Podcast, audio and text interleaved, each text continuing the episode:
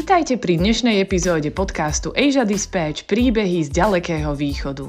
Na tomto mieste pravidelne prinášame rozhovory s ľuďmi, ktorí žijú, pracujú či študujú v Ázii.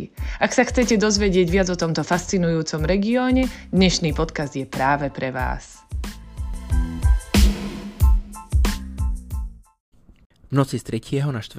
júna 1989 zasiahla čínska armáda proti protestujúcim na námestí Nebeského pokoja v Pekingu, čo viedlo k smrti tisícov ľudí. Pekinský masaker zasiahol aj desiatky československých občanov, ktorí v tej dobe v meste študovali alebo pracovali. Moje meno je Martin Šebeňa a mojou dnešnou hostkou je Marketa Moore, ktorá v júni 1989 v Pekingu študovala a pohnuté udalosti zažívala priamo na mieste. Marketo, ty si bola osudného 4. júna 1989 v Pekingu, kde si na miestnej univerzite študovala čínštinu. Čo ťa priviedlo k štúdiu čínštiny na konci 80 rokov?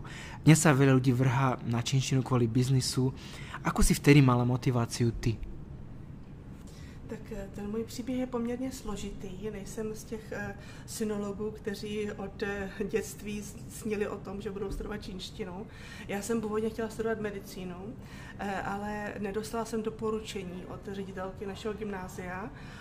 Naše rodina totiž byla velice aktivní v podzemní církvi a nebyla jsem ani v Svazu socialistické mládeže a bylo na mě udání, že Eh, naše rodina má špatný kádrový profil, takže eh, mi řekla, že mi nedá doporučení na medicínu, na práva, žurnalistiku a na pedagogickou fakultu. Ale kromě toho můžu studovat cokoliv. takže jsem mohla klidně studovat, jsem mohla být inženýrkou chemie, nebo jsem mohla studovat strojírenství. Eh, ale k tomu jsem neměla tak silný vztah, k těmto technickým nebo Eh, vědeckým oborům. Spíš mě zajímaly ty jazyky, ale v angličtině ani ruštině jsem nebyla tak dobrá, abych mohla vlastně si podat přihlášku na studium těchto jazyků, takže jsme začali bádat, co by se dalo ještě dále studovat a zjistili jsme, že v Praze je, je obor orientalistika a tam v tom roce otvírali eh, čínštinu a arabštinu. Eh, v našem městě byl jeden člověk, který studoval arabštinu a ten mě v podstatě od té arabštiny odradil, říkal, že to pro ženu není vhodné studium. E, takže mi zbyla vlastně ta čínština a e, byl tam jeden takový velký, řekla, magnet, nebo něco, co mě k tomu hodně táhlo a to byla ta možnost vlastně vycestovat, protože to byl, ještě se psal rok 1986, když jsem začínala a to vlastně bylo ještě za komunismu a cestovat se nemohlo. My jsme jezdili teda do Polska, jako rodina to jsme mohli, ale po deseti návštěvách Polska už jsem to tam docela dobře znala a hrozně jsem se chtěla podívat někam jinam. A věděla jsem, že s tou čínštinou, že tehdy posílali povinně eh, na rok do Pekingu a to mě hodně lákalo. Takže ta čínština nakonec zvítězila. No a tebe sa ten sen splnil, lebo predpokladám, že v roku 1988 si sa dostala na štúdium eh, do Pekingu a mňa by zaujímalo, ako vtedy ten Peking vyzeral. Skôr z takého materiálneho pohľadu najprv, lebo ma bude zaujímať aj atmosféra neskôr, ale ako, aký tam bol ako, aký tam bol život, aká tam bola kvalita života, na čo si si musela po príchode Československa zvykať, čo, bola, čo bolo pre teba nepříjemné a možná i příjemné překvapení vtedy. Určitě to pro nás bylo hodně zvláštní. Eh, jak jsem říkala, předtím jsem byla jenom v Polsku, takže ta Čína byla eh, velký, ani nechci říct šok, ale bylo to prostě něco úplně jiného. Eh, jeli jsme tam tehdy týden vlakem přes Moskvu, v Moskvě jsme přestupovali a eh, už i ta cesta vlakem byla úžasná, protože vlastně poprvé jsme takhle mohli vyjet, eh, i když vlastně lidé by řekli, jako jela si do Ázie, na východ, všichni směřovali spíše na západ v té době, ale nám to připadalo hrozně zajímavé. I v tom vlaku vlastně jsme potkali už se pamatuju, byl pan z Belgie, který nás zásoboval čokoládama, protože ten měl, ten měl um, informace, že eh, v tom vlaku, že tam nebude žádné jídlo a pokud tam bude jídlo, tak nebude jedle. Bylo tam teda výborné jídlo. Eh, v Rusku byl, byl ruský eh, jídelní vagón, v Mongolsku mongolský, takže tady jsme skutečně neměli žádné problémy. A, a jaká byla Čína se vstal materiálního pohledu? No bylo to úplně, úplně jiná Čína, než známe dnes a jsem ráda, že jsem to zažila. Ehm, všude jsme v tehdy vlastně jezdili na kole, i do centra z univerzity jsme se dostali lehce na kole, byly tam velké pruhy vlastně pro kola. Auta byly tehdy v menšině. Taková zajímavost, já jsem si tam vlastně vezla kolo z Česka, což by se mohlo zdát zvláštní, protože jako, že vozím dříví do lesa, ale já jsem měla skvělé kolo skládací a s kterým jsme na něho udělala takovou velkou dřevěnou bednu a e, s tím kolem jsem prostě docestovala až do Číny a pak tam vlastně na něm jezdila po tom Pekingu. A e, co se nám tam líbilo, nebo co mě příjemně překvapilo, e, mně se tam líbilo ve srovnání s tehdejším Československem, jsme tam, nebo já jsem tam poprvé zažila takovou nějakou atmosféru svobody. Nás tam nikdo nekontroloval, byli jsme tam v podstatě na univerzitě mezi studenty z celého světa. Tady tam studovali studenti nejenom ze Severní Koreji, ale byli tam i Američani, Němci, um, Kanaděni, byly to skutečně takové malé spojené národy. A my jsme tam vlastně byli jako jedni z nich, nebyli jsme ani horší, ani lepší, prostě všichni jsme se učili čínštinu, chodili jsme na stejné přednášky, jezdili jsme na ty přednášky na kole, uh, takže to byly takové jako hezké vzpomínky a uh, myslím si, že i když to, i když to bylo těžké, bych řekla z toho materiálního hlediska, tam skutečně tehdy skoro nic nebylo, Ehm, například eh, sír nebo šunka, proto si jezdil do centra města, do, do mm, obchodního domu Friendship, kam nás, jezdí, eh, kam nás vozili autobusem, speciálním autobusem jako zahraniční studenty, tam jsme si mohli jednou za týden nakoupit, ale um, takže vlastně jsme jedli víceméně jen čínské jídlo, nějak jsme se tak nějak asimilovali do té čínské kultury, i když musím říct, že jsme nebyli uh, přímo um, kontaktu s, s čínskými studenty. Byli jsme odděleni, i když ty naše budovy vypadaly úplně stejně jako jejich, byli jsme oddělení za plotem, eh, ale eh, pokud bychom chtěli, tak určitě bychom se s nimi mohli kamarádit, ale eh, my jsme byli po druhém roce čínštiny a ta naše čínština tehdy nebyla na takové úrovni, abychom se s nimi mohli bavit a, já jsem tehdy ani anglicky neuměla, takže v podstatě jsme se bavili s těmi zahraničními studenty tou naší primitivní čínštinou, kterou jsme uměli všichni na stejné úrovni a, na ty čínské studenty na to by nám ta čínština nestačila. Ja som to už načrtol, ehm, teraz ma zaujímalo, aká bola v meste nálada, atmosféra. Ten masaker 4. júna, ku ktorému sa za chvíľu dostaneme, to bol len vyvrcholením dlhodobého procesu, ktorý kvasil mesiace alebo roky priamo na mieste. Aká tam bola atmosféra? Ehm, a predpokladám, že na univerzite, pretože sa v tom angažovali hlavne študenti v Číne, to bolo cítiť ešte viac než na nejakej obyčajnej ulici. Eh, ano, tam jsme to vlastně zažívali, zažívali úplně od počátku, už eh, vlastně od eh, smrti a pohřbu Hu Panga, tím, kterým se to vlastně všechno spustilo. Um, studenti um, začali shromažďovat, byly tam neustále nějaké schůze, meetingy, vykřikovali se slogany, mávalo se prapory. Eh, já si mu, musím říct, že tím, jak já jsem eh, nebyla komunistka, nebyla jsem ani v tom svazu socialistické mládeže, eh, mě ta komunistická ideologie nebyla blízká. Takže já jsem se nějak nezapojovala do tohoto hnutí mladých komunistů, kteří v podstatě tehdy chtěli nebo žádali reformy. Oni tam, jak se to dneska často podává, že chtěli svrhnout eh, vládu jedné strany. To vlastně začalo tak, že oni eh, jim se nelíbilo, jak se strana zachovala k Huopangovi, eh, chtěli nějaké změny, bojovali proti korupci, za lepší informovanost v médiích a v podstatě chtěli reformu nebo chtěli nějaké pozitivní změny v té komunistické straně. Eh, a eh, to, do, toho já jsem neviděla, jak to v té komunistické straně v Číně eh, probíhá, a takže jsem to sledovala tak nějak spíš zpovzdálí. A mohli ste sa vy ako zahraniční študenti nejako angažovať? Ty si hovorila, že teda ty sama konkrétne si komunistka nebola a asi si sa nejako angažovať nechcela, ale nesnažili sa vás miešni študenti naverbovať do svojich aktivít, alebo ja vlastne som už pýtal, že s studentmi si sa asi veľmi nerozprávali po čínsky, ale predsa len si viem predstaviť, že nejaké tých propaganda alebo, alebo nejaký outreach smerom k vám asi, asi nejaký bol. Ne, vůbec ne, vůbec se nesnažili. E, nevím, my jsme asi pro ně ani nebyli tak zajímaví, protože to byli skutečně studenti z elitních univerzit, nejlepší asi elita komunistické strany, mladá elita komunistické strany. A pokud se zajímali o nějaké mm, spojence, tak určitě by to byli asi lidé ze západu, nebo kteří, do kterých by mohli mít asi, ty kontakty by mohli více přinést. My jsme asi pro ně nebyli tolik atraktivní, eh, pak ta čínština taky naše nebyla na úrovni. A jak jsem říkala, já jsem nemluvila ani anglicky, ale vím, že takže z její strany určitě eh, ne, žádný nátlak nebyl, žádná snaha. Oni prostě si jeli svoji, oni měli svoji vizi, bojovali za tu reformu.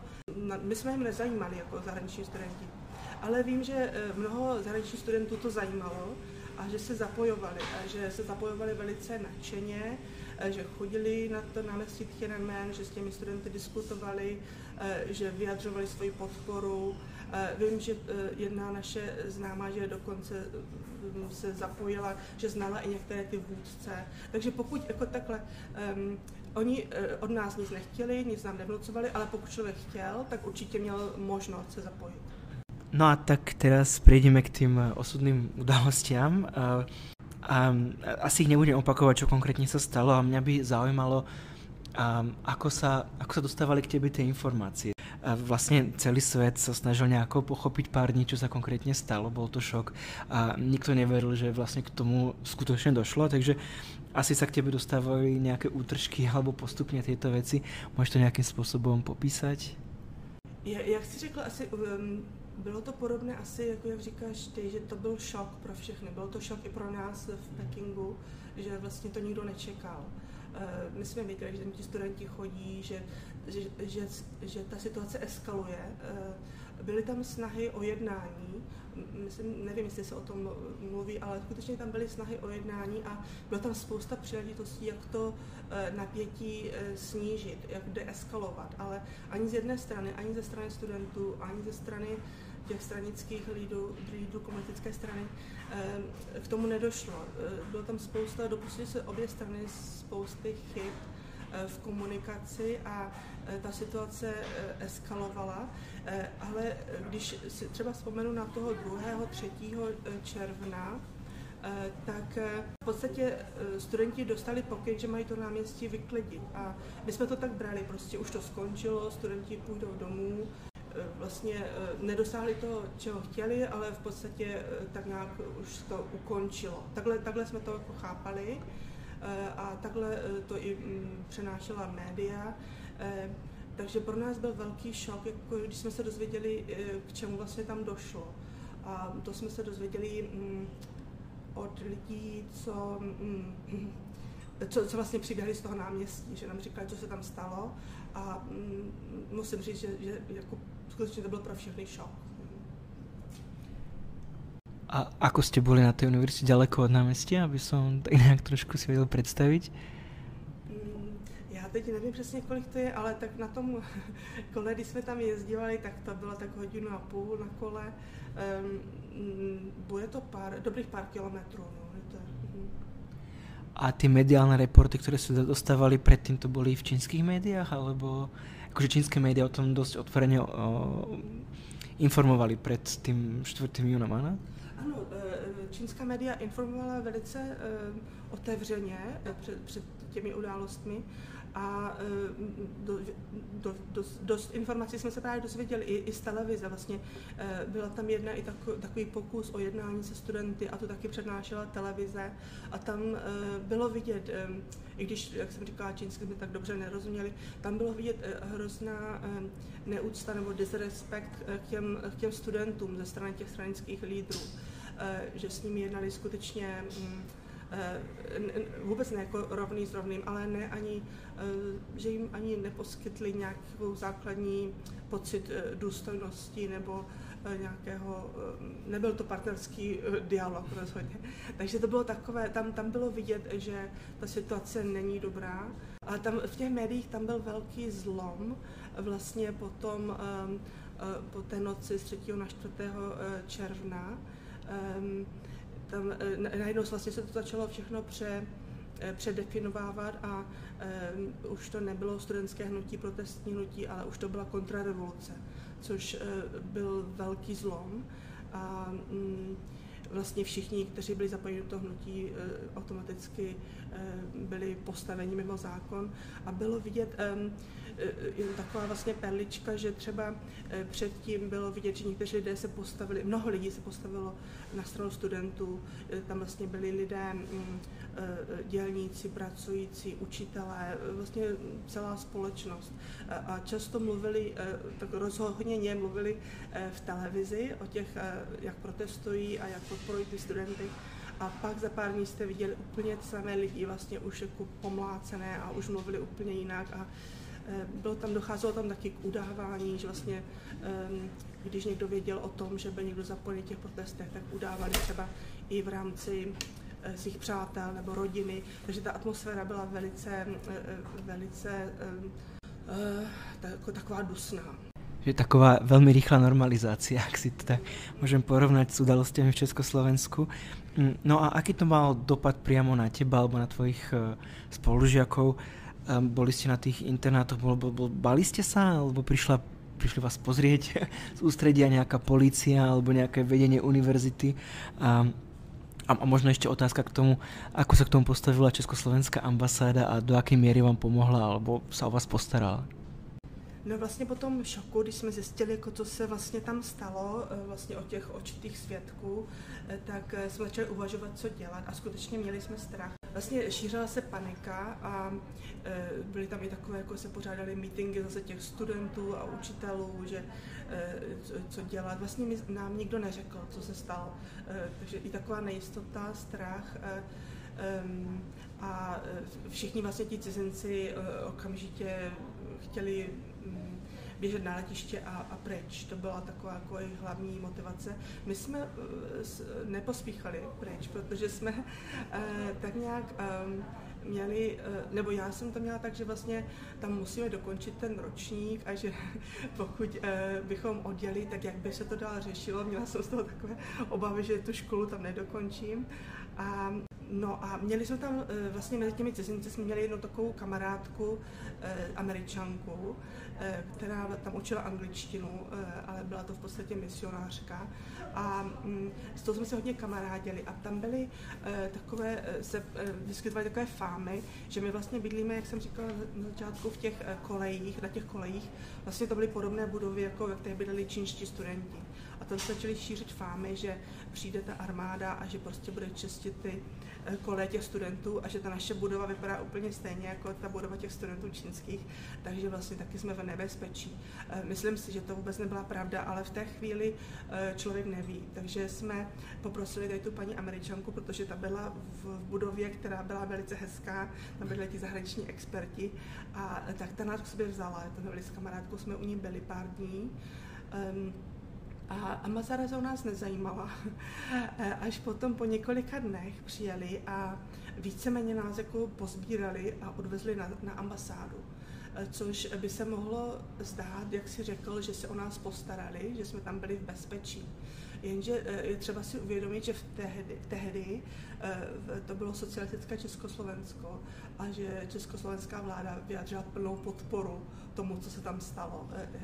Eh, že vyjádřili plnou podporu potlačení kontrarevoluce. A tito lidé vlastně nás sebrali a já, já z našeho pohledu uvěznili na té ambasádě, protože my jsme tam byli bez možnosti odejít, že jsme Eh, a, a to, to pro nás byl jako, mm, já nevím, možná z dnešního hlediska to někdo bude za eh, to dívat racionálně a bude říkat, ano, ale oni měli zodpovědnost a postarali se o vás, ale eh, z, z mého pohledu to byl další stres, že vlastně jsme tam, jsme jako na té ambasádě, kde vlastně je to ta komunistická strana to tam všechno řídí, ta česká, československá, a že vlastně jsme v její moci a že nevíme, co s náma bude. A, takže, e, takže to, to bylo asi pro mě nejhorší, bych řekla, nejhorší období, než nás pustili z té ambasády. E, a, a taky nám hrozili, že okamžitě je do letadla a že poletíme zpátky. A, a taky v té ambasádě se šířila panika, protože lidé nevěděli, co se bude dít. Takže já si myslím v podstatě, že když se na to podívám i z, z tehdejšího pohledu, i z dnešního, že my jsme v podstatě byli více v bezpečí na té univerzitě, protože to bylo mimo, eh, toho dějiště, toho, tě, toho, toho dění tehdy.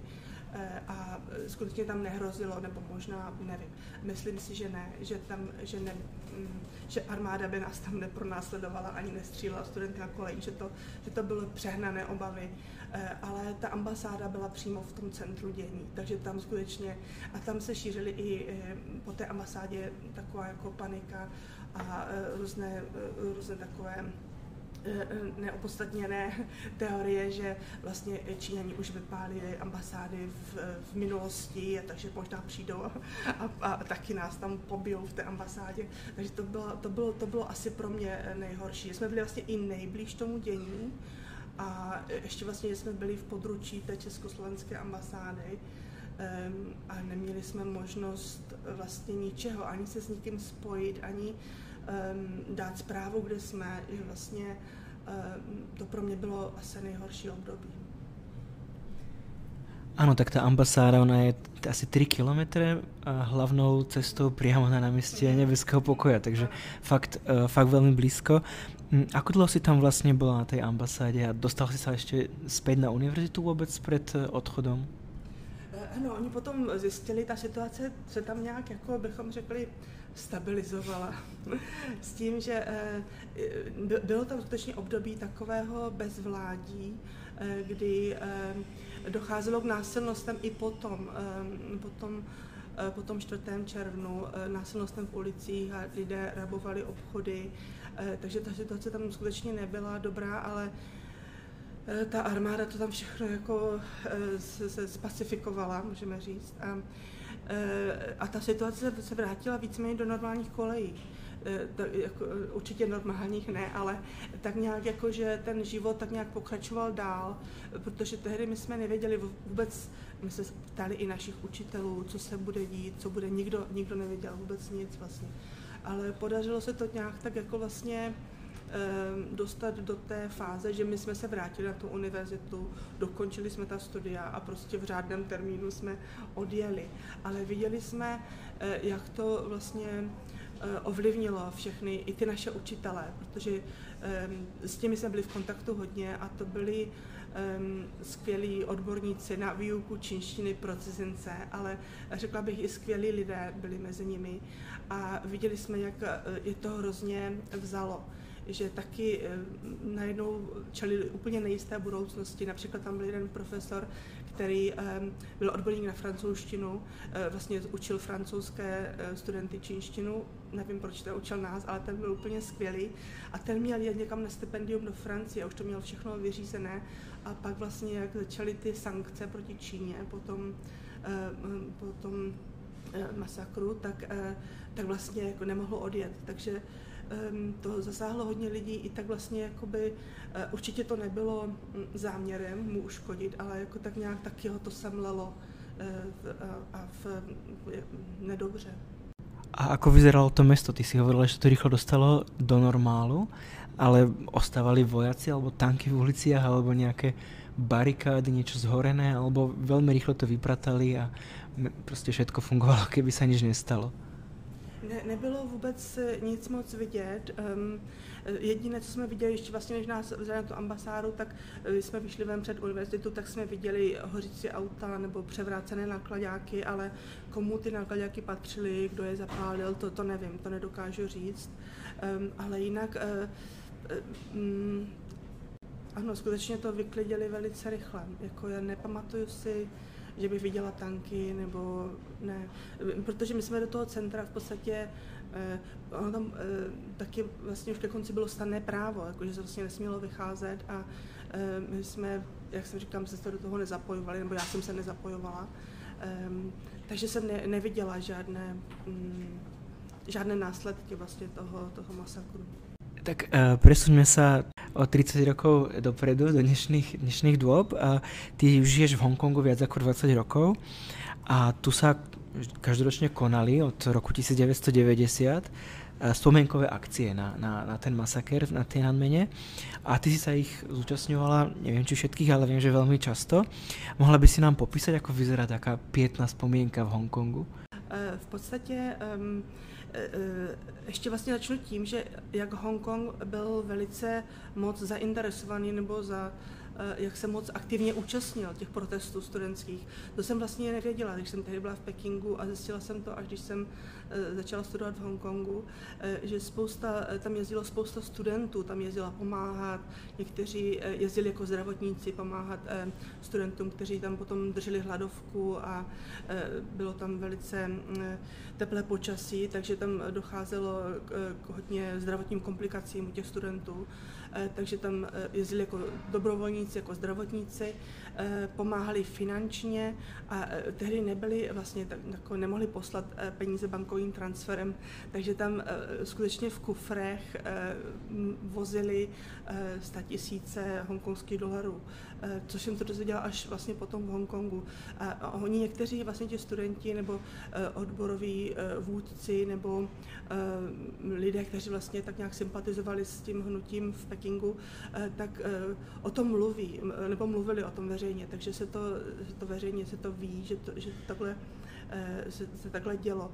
Takže ten Hongkong, pro ně to byla veliká rána pro Hongkong. Já jsem ani netušila vlastně, jak moc je to zasáhlo. Že vlastně doufali v nějaké změny v Číně, to se nenaplnilo. A Eh, proto vlastně každý, eh, a pro ně to byl taky obrovský šok, obrovský šok. Eh, vlastně tehdy už věděli, že Hongkong bude předán zpátky k Číně, zpátky Číně. Najednou najednou se začali bát o svoji budoucnost. Nevěděli, co vlastně s nimi bude, pod, jestli se Čína takhle chová ke svým občanům, co, jak se bude chovat k tomu Hongkongu. Takže vlastně se to spustilo takovou emigrační vlnu z Hongkongu, že lidé Eh, vlastně pod dojmem toho, eh, těch událostí z Tiananmen eh, se začali vyřizovat pasy a vycestovávali do Austrálie, do Kanady. Vlastně můj profesor, já jsem studovala čínskou migraci, můj profesor se vlastně zabýval tu migrací těch Hongkongžanů do, do Kanady. Eh, a, mm, ale potom, když zjistili, že ta situace v Hongkongu nebyla tak hrozná po roce 1997, tak se jí hodně vracelo vlastně eh, na práci, že tady pracovali, že třeba rodinu nechali v Kanadě a vrátili se do Hongkongu. Takže eh, zpět k tomu Tiananmen, to vlastně spustilo tu migrační vlnu a Hongkong to strašně zasáhlo vlastně tu mm, nějakou tu jejich kolektivní identitu, kolektivní paměť. V této je velice silně zakořeněné a vlastně si to proto i každý, den, každý rok připomínají. A na těch, na těch vzpomínkových, já nevím, vigílích, bylo to zvláštní, že tam setkávali, setkávalo spoustu lidí a asi vlastně ti lidi, kteří v tom byli zainteresováni, ale i další. Vlastně tam chodili po skupinách, byli tam lidé, kteří tam třeba chodili po 30 let, každý, každý rok tam byli. Eh, já jsem tam viděla třeba lidi, co tam, staří lidi, kteří tam byli na vozíčku, že tam někdo přivezl, že skutečně to pro ně bylo tak důležité, že tam museli být. Eh, pak tam už se vlastně ti lidé, kteří tehdy byli studenti v tom roce 89, tam začali přivádět svoje děti, takže bylo vidět i spousta mladých rodin, děti z kočárky, eh, děti v kočárcích. Zároveň to byla taková jako a největší asi fundraisingová eh, akce pro všechny demokratické síly v Hongkongu, že tam se mohl člověk přispět finančně, nebo si mohl koupit tričko, byla tam spousta knížek, spousta stánků, takže i takový jako mm, eh, prodej, by se dalo říct, eh, různých upomínkových předmětů k tomu Tiananmen. Um, a pak vlastně k tomu celému to by se dalo nazvat i ceremoniál v podstatě, že tam eh, to mělo už svoje zvyklosti, takový jako eh, víceméně jako, už jakoby i rituál, eh, který tam každý rok se odehrával. Byli tam pozvaní samozřejmě ti účastníci nebo studentští vůdci z toho roku 1989. Mnoho z nich nedostalo výzum, tak se někteří účastnili pouze přes, přes video. Někteří dostali, takže to bylo, takže tam byli přímo eh, účastní. Byly tam potom eh, matky těch obětí z Tiananmen, eh, ty se většinou spojily taky z Pekingu přes videorozhovor. Pak vlastně tam byly, se zpívalo, hodně se zpívalo.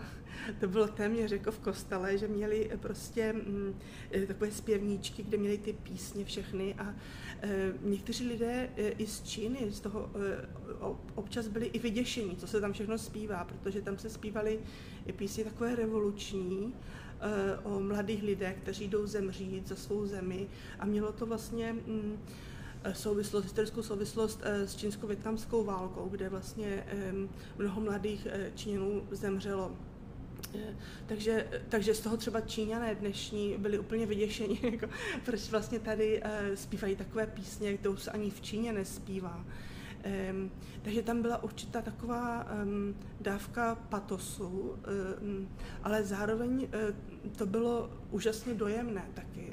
Um, já jsem nikdy nezažila takovou atmosféru v Hongkongu, že vlastně tam úplně neznámí lidé se k sobě chovali hrozně hezky.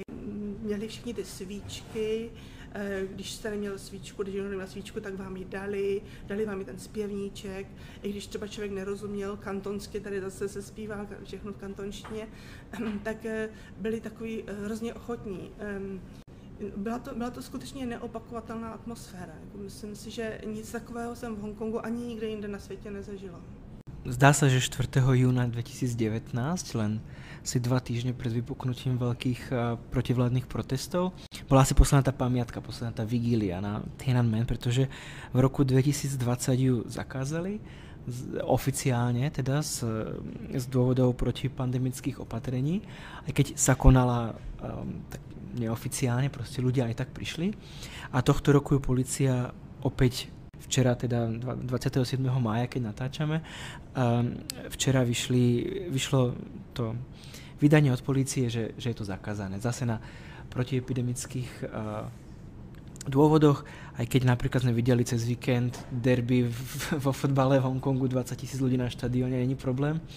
No a keďže vidíme, že policia trestne stíhá aj organizátorov minuloročnej akcii, tak uh, si myslím, že už uh, to do budoucnosti neuvidím. Čo, čo, si, čo si myslíš o tom ty?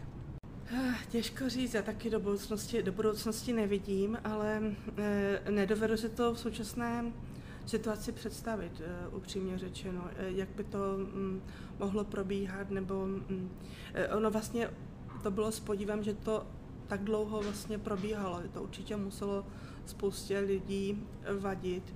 Já jsem, ono se o tom hodně psalo třeba i v, v západních médiích, o tom, jak vlastně jak je to důležité vlastně nezapomínat a připomínat to i mladým lidem. Já jsem se setkala, nebo měla jsem studenty tady eh, z Číny, čínské studenty, kteří mi říkali, že o tom nic neví, že je to nezajímá.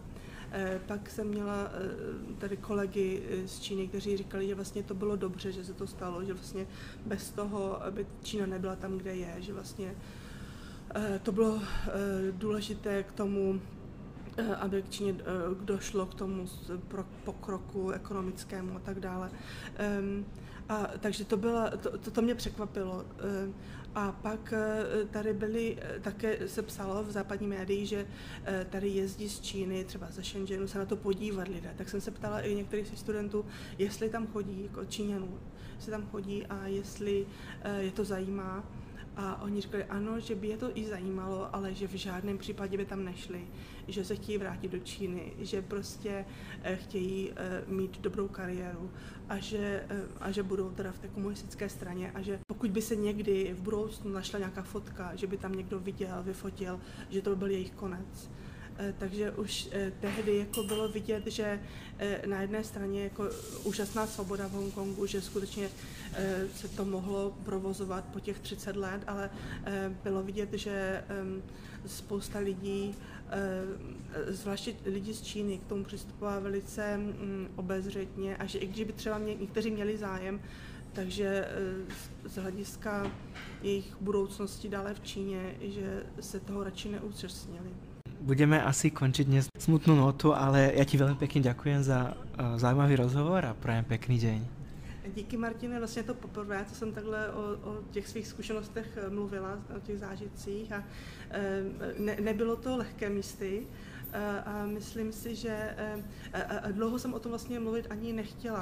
Máme takový pocit i s těmi lidmi, co jsme tam byli mm, spolu ve stejné době, že vlastně jsme o tom ani nechtěli mluvit a že jsme vzpomínali spíš tak soukromně.